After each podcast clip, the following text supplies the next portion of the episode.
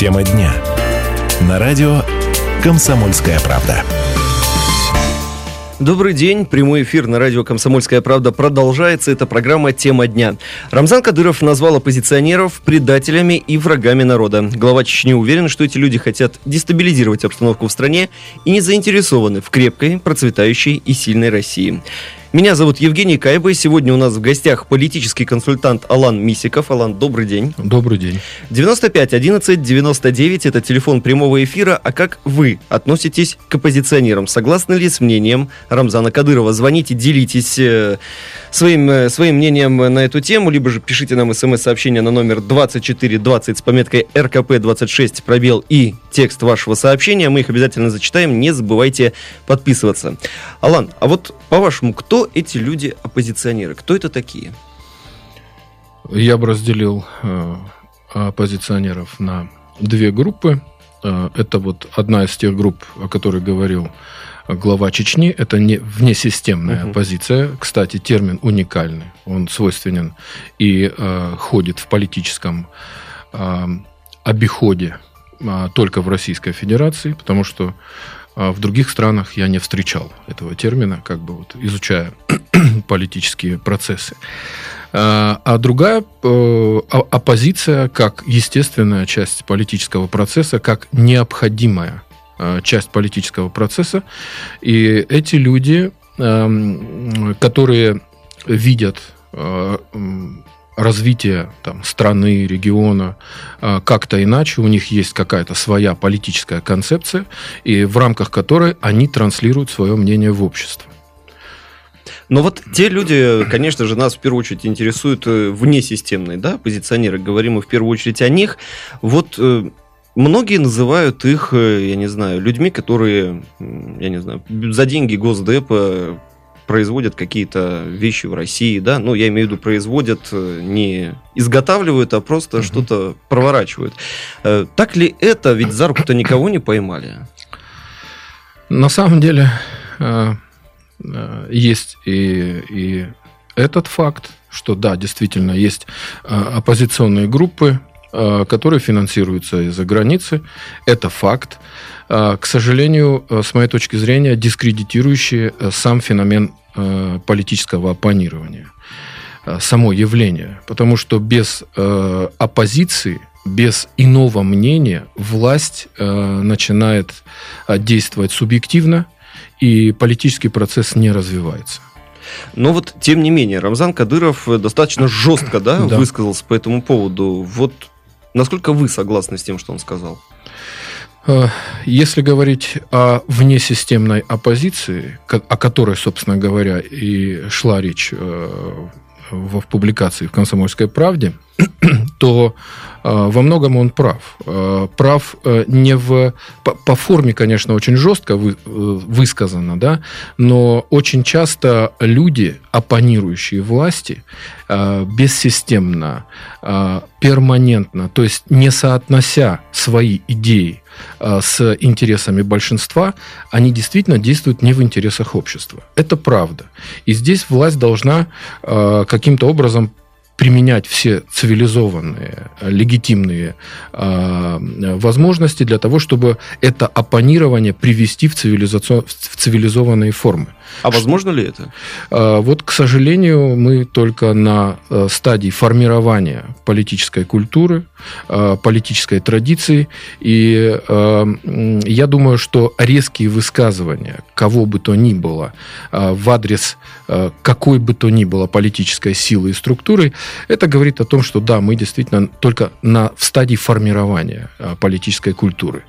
Э, сама оппозиция, э, если говорить о внесистемной оппозиции, то цели их очень часто связаны с личным продвижением каким-то, какими-то возможностями очень часто эту, эту, эту самую э, внесистемную оппозицию используют внутри, э, политические силы внутри страны.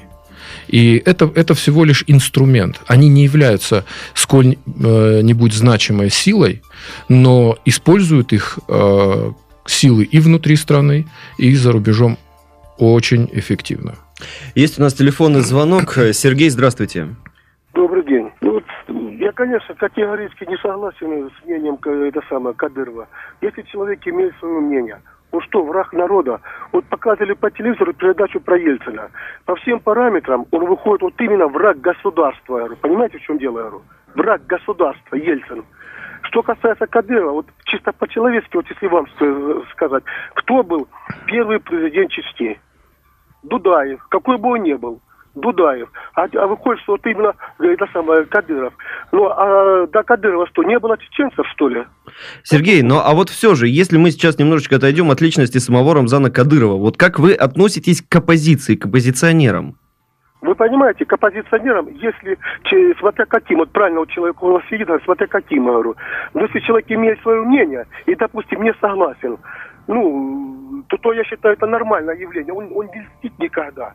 Он всегда скажут, даже Сталин, Сталин всегда а, любил, говорит, когда глаза ему правду говорили. Он не уничтожал людей, которые правду глаза ему говорили. Он всегда опасайтесь это самое лжецов. Понимаете? А если человек имеет свое мнение по какому-то, то он нормальный человек, я считаю. А тех оппозиционеров, которые призывают Серга там туда, конечно, это враги народа уже идут. Конечно. Спасибо, спасибо, Сергей. Ну вот э, здесь мы к тому и пришли, что как раз-таки Рамзан Кадыров да. имел в виду именно тех людей, которые призывают э, свергнуть власть в стране и э, провести, ну, наверное, вооруженный переворот. Ну или неважно, вообще переворот в принципе в нашей стране. Сейчас у нас впереди реклама и новости. Сразу после этого обязательно вернемся сюда. 95 11 99 телефон прямого эфира. Как вы относитесь к оппозиционерам? Согласны ли с мнением Рамзана Кадырова? И я также напоминаю, что в гостях у нас нас сегодня политический консультант Алан Мисиков. Через 4 минуты в этой студии мы снова с вами. Тема дня. На радио «Комсомольская правда».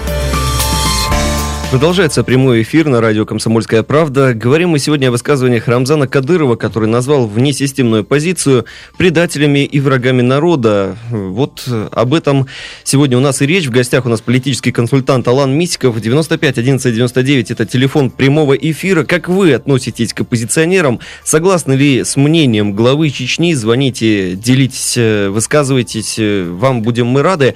Но вот все-таки, Алан, сам термин «внесистемная оппозиция» как он тогда мог появиться, если его в принципе нигде нет? Э, это само название тех людей, которые э, пытаются оставаться в политическом процессе, в политическом поле и э, таким образом самоудостоверяются в том, что они необходимы.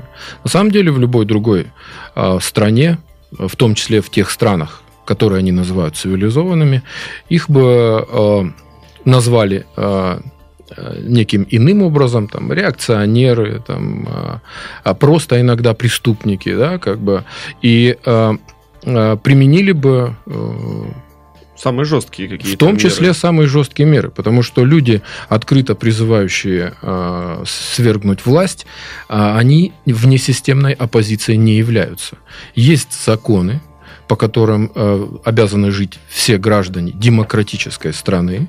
И э, если их действия и высказывания вы, выходят за рамки э, законодательства, то к ним до, должны быть применены какие-то меры.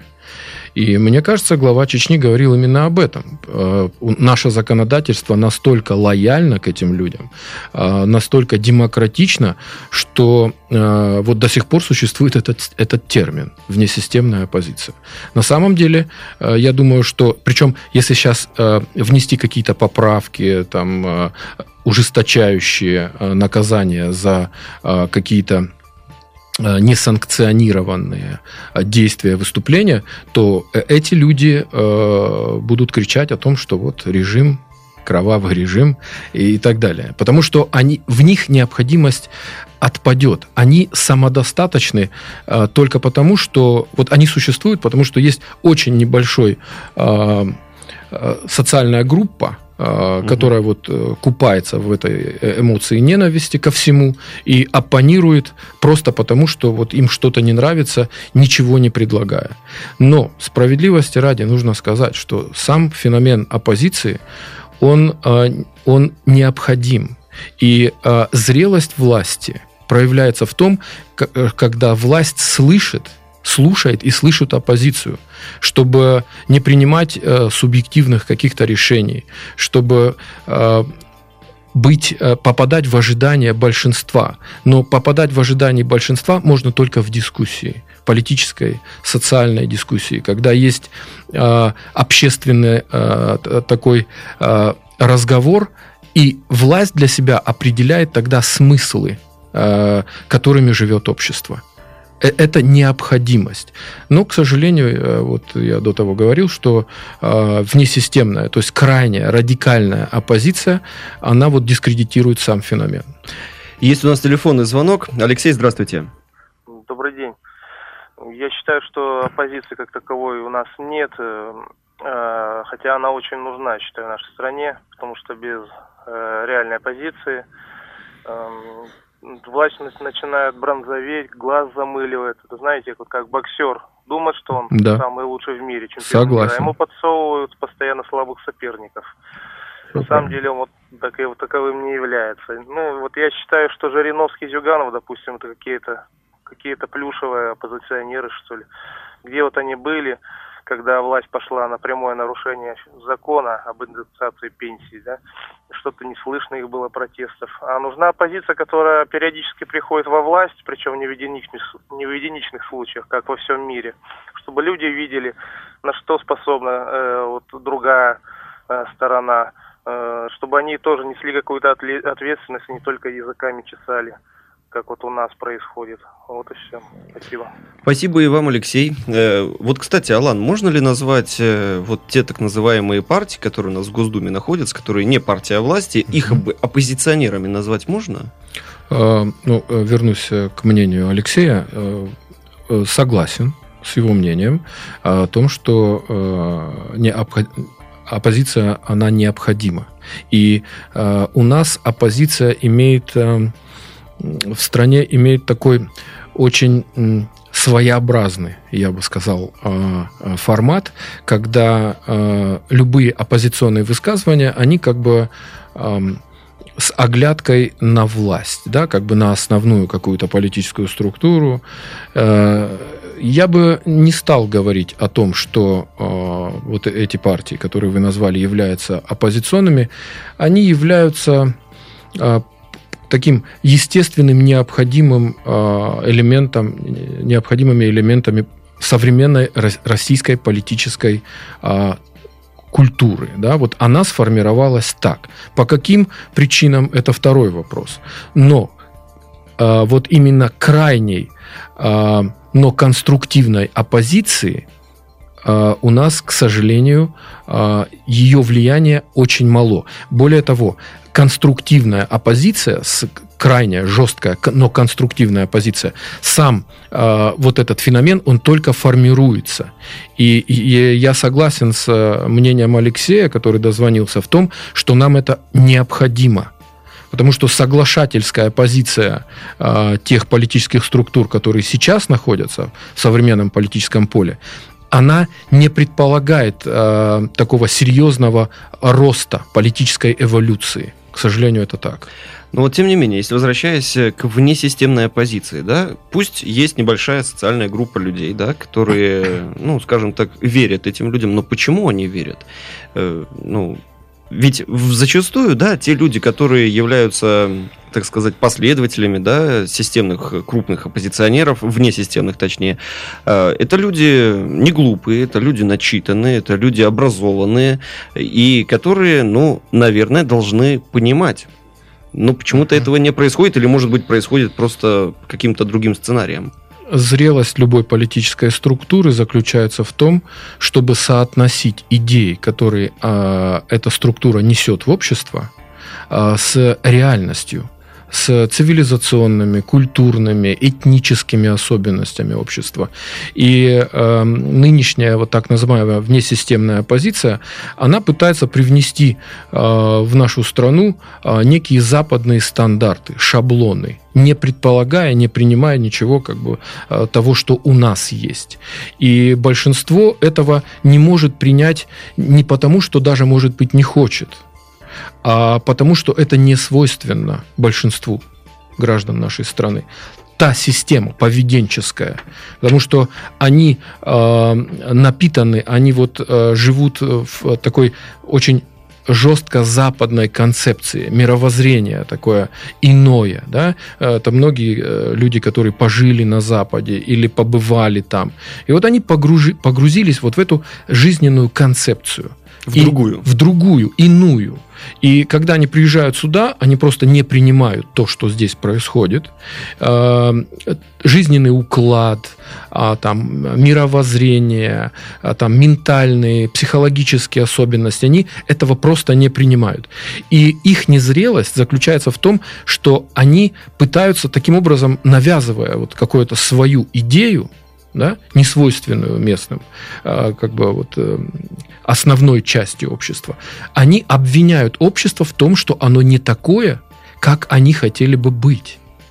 Это, это, это такое причинение счастья, понимаете? И вот здесь, мне кажется, э, умение слышать оппозицию и оппозиция, которая умеет слышать, вот в этом наша позитивная перспектива. Если этого не будет, к сожалению, э, сам феномен оппозиции у нас будет формироваться еще очень долго, а времени нет. Нам нужна оппозиция. Ну, вот если мы, допустим, немножечко уйдем в историю, да, э, возьмем декабристов, возьмем Лермонтова. Это же тоже, по сути, были оппозиционеры того времени и, наверное, тоже немножечко смотрели на Запад, но при этом они хотели, чтобы э, Россия процветала и в России все изменилось. Э, очень интересный пример э, исторический. На самом деле, когда их же судили, они все были офицеры угу.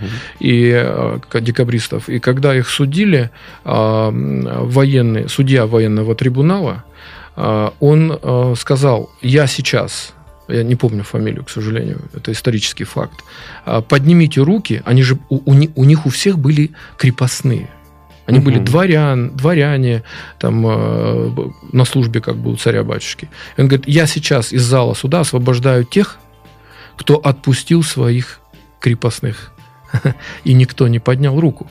А он, судья военного трибунала, буквально за несколько лет до того, не просто выкинул крепостных на улицу, чтобы они просто погибли где-то, а дал каждому надел подъемные деньги – и отпустил крестьян с наделами и с возможностью приобрести а, какие-то орудия труда, а, там, домашнее хозяйство и а, домашних животных.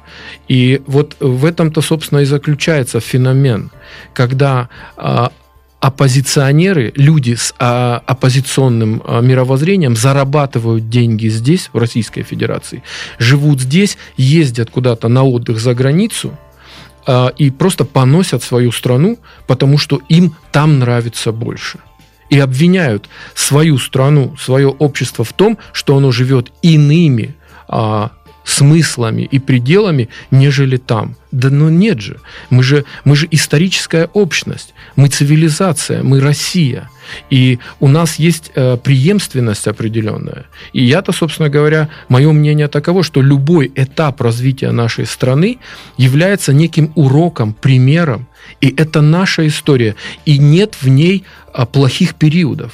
Потому что угу. каждый период это, это то, что объективная реальность, во-первых, он состоялся по какой-то причине, и, э, и мы должны просто извлекать из этого уроки, а не возвращаться там в советский там или там имперский период или там дохристианский, да, вот это все наша страна.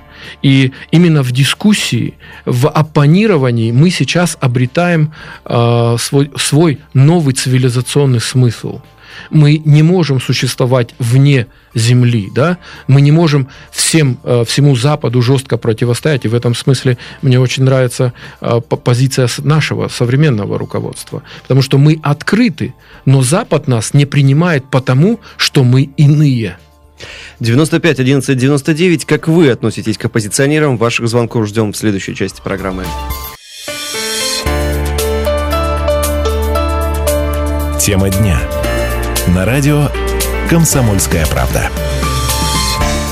Эфир на радио «Комсомольская правда» продолжается. 95 11 99, телефон прямого эфира. Говорим мы сегодня об оппозиции, потому что Рамзан Кадыров назвал оппозиционеров, вне системных оппозиционеров, предателями и врагами народов, народа. Как вы относитесь к оппозиционерам, согласны ли с мнением Кадырова? Также можно писать нам смс-сообщение на номер 2420 с пометкой РКП-26, пробел и текст вашего сообщения. Мы их обязательно зачитаем. Конечно же, не забывайте подписываться.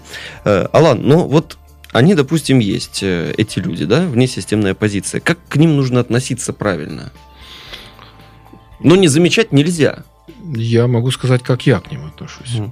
Это, это э, явление, которое существует, и они часть нашего общества, они граждане нашей страны.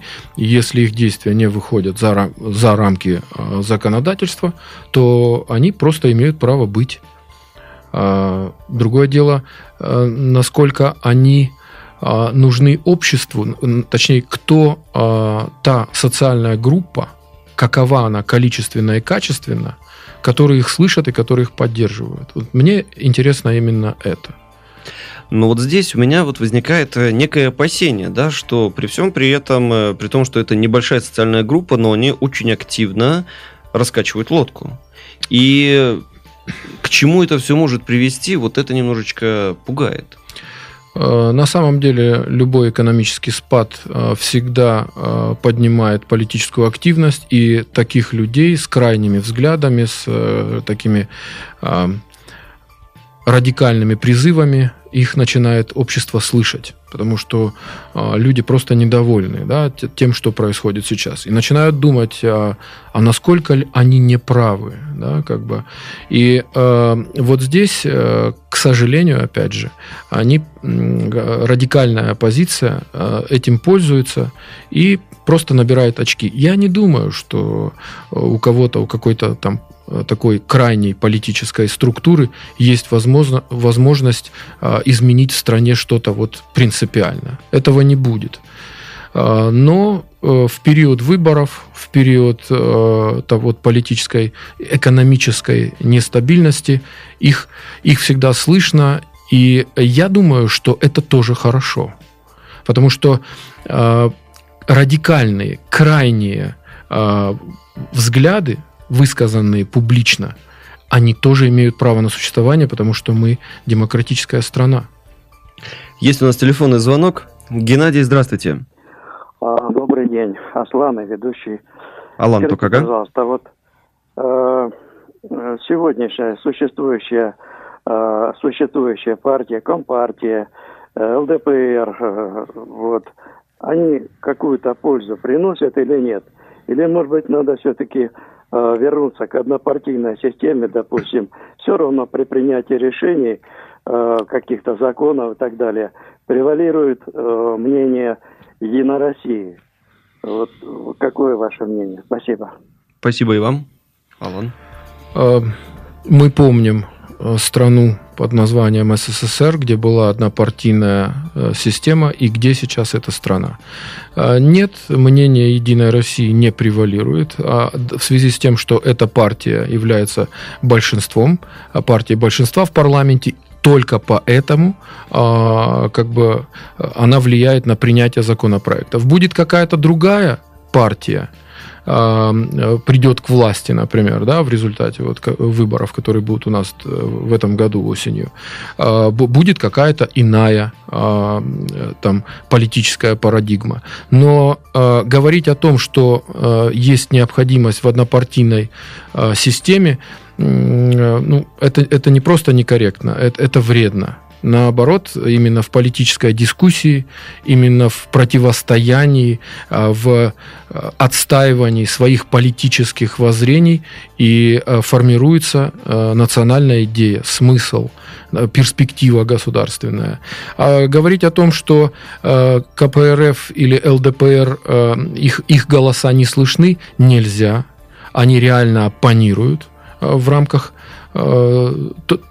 того, большинства, того количества, которое они представляют в парламенте России. А, ну, пока их меньшинство, да, партия большинства будет э, оказывать принципиальное влияние на принятие политических решений. Вот у вас не возникает ощущение, что нас периодически пытаются стравливать, вот людей друг с другом, да? Вот если мы сейчас посмотрим в соцсети, то люди как раз-таки самых разных политических взглядов, э, там просто бои не на жизнь, а на смерть идут, да? Да. Такая получается какая-то холодная гражданская война. Это правда, к сожалению. И вот с этим как-то сделать что можно, как Вот, переломить эту Да, ситуацию? вот э, по сути это является одной из особенностей э, современной российской э, политической реальности, э, вот непринятие чьего бы то ли, либо мнения. Люди погружаются в концепцию политическую, как в мировоззрение, и смотрят или в религиозную, или в этническую, да, и смотрят на э, мир вот с этой точки зрения жестко обозначая себя как носителя вот конкретной какой-то идеи, не слыша общества, обвиняя общество в том, что оно не такое, как им хотелось быть. То есть это такая социальная радикализация. Это очень опасное явление. И в политическое, э, с- э, ны- нынешнее политическое э, поле, оно, к сожалению, не избежало тоже вот этой радикализации. Это правда. И что с этим делать? Э, Научиться вести э, цивилизованную дискуссию. Для этого власть должна слышать все слои общества, потому что общественные организации и политические структуры и являются тем инструментом донесения мнения народа до власти. Когда власть глуха, а, возможны всякие социальные всплески. Есть у нас телефонный звонок. Александр, здравствуйте. Алло, здравствуйте. Слушаем вас. Я считаю, что оппозиция нужна. Это, это вообще как, э, ну, если сравнить, как хороший друг у человека. Почему? Потому что, допустим, вот э, покушал человек, встал из-за стола, а у него рот грязный. Вот, э, ну, э, то есть, э, ну, незнакомый тебе человек просто посмеется, да, там скажет, ну, там свинья какой-то. А друг подойдет и скажет, иди умойся, посмотри на себя в зеркало, что тут что, что тут, что с тобой творится, пос- посмотри на себя. Вот. У нас вот что вот происходит, допустим, в Думе? Вот коммунисты, вот вы говорите, что от них что-то значит, что дискуссия какая-то идет. Допустим, вот принимали как-то бюджет на прошлый год, э, 20 миллиардов, э, 50 миллиардов э, рублей выделили дополнительно на все сельское хозяйство. И только одной Роснефти выдали 1 триллион. То есть коммунисты, когда били на бат, их да, все равно было там, э, что, что они кричали там. Это ясно было, что надо было соскакивать с иглы, но никто не слез. Потому что действительно э, реальной оппозиции нет в государстве. Спасибо, Александр. Когда коммунисты э, э, обретут э, численное большинство в парламенте, тогда их будет слышно. Давайте, если вы сторонник этой политической структуры, работайте, приводите к власти представителей коммунистической партии, и ваш голос будет слышен. Сейчас так. Насчет вот интересный пример насчет там человека, который неаккуратен, да. Вы знаете, есть примеры, когда вот э, незнакомому человеку, ну, если вот э, в рамках вот этого примера, вот указать на эту неаккуратность, большой вопрос, как он отреагирует обратно. Но вот немножечко, если вернуться опять к разговору о партиях, которые, ну, я имею в виду оппозиции, которые у нас находятся там, например, в Госдуме, да? Э, вот нет ли в этом какого-то лукавства, да? То есть они вроде бы как э, с людьми, они голосуют против каких-то определенных законов, там иногда э, покидают там всей партии зал, э, но при этом, если бы они были в большинстве, возможно, бы они сделали то же самое. Тот же закон бы приняли точно так же, но здесь вот, э, вот такая вот игра не получается ли? Э, Мы можем с вами только предполагать, как бы они поступили. И, политически это вот э, не всегда корректно предполагать, что бы они сделали. Да? Есть, существует закон, по которому люди приходят к власти, система, и когда, и если их идеи будут услышаны в обществе, и общество проголосует за представителей этой политической структуры, тогда мы увидим, как они действуют. Вопрос-то как раз заключается в том, что степень их предсказуемости, она очень сомнительна. И в этом я с вами согласен. Потому что а, те, а, те методы оппонирования, то лукавство, о котором вы говорили, да, как бы а, люди же видят это, поэтому за них не голосуют. Э, я имею в виду те политические структуры, которые сейчас есть. Ну, это, это такой отдельный глубокий анализ. У них есть свой электорат, есть э, люди, которые э, за них проголосуют, и если эта партия обретет большинство, давайте посмотрим, что будет. Мы же демократическая страна. Что ж, время нашего эфира подходит к концу. Благодарю слушателей, которые приняли участие в нашей программе. Также благодарю политического консультанта Алана Мисикова. Спасибо, что нашли время побеседовать на действительно непростую тему, которая, я думаю, важна для нашей страны и для каждого из нас. Это радио «Комсомольская правда». Всего доброго, до свидания.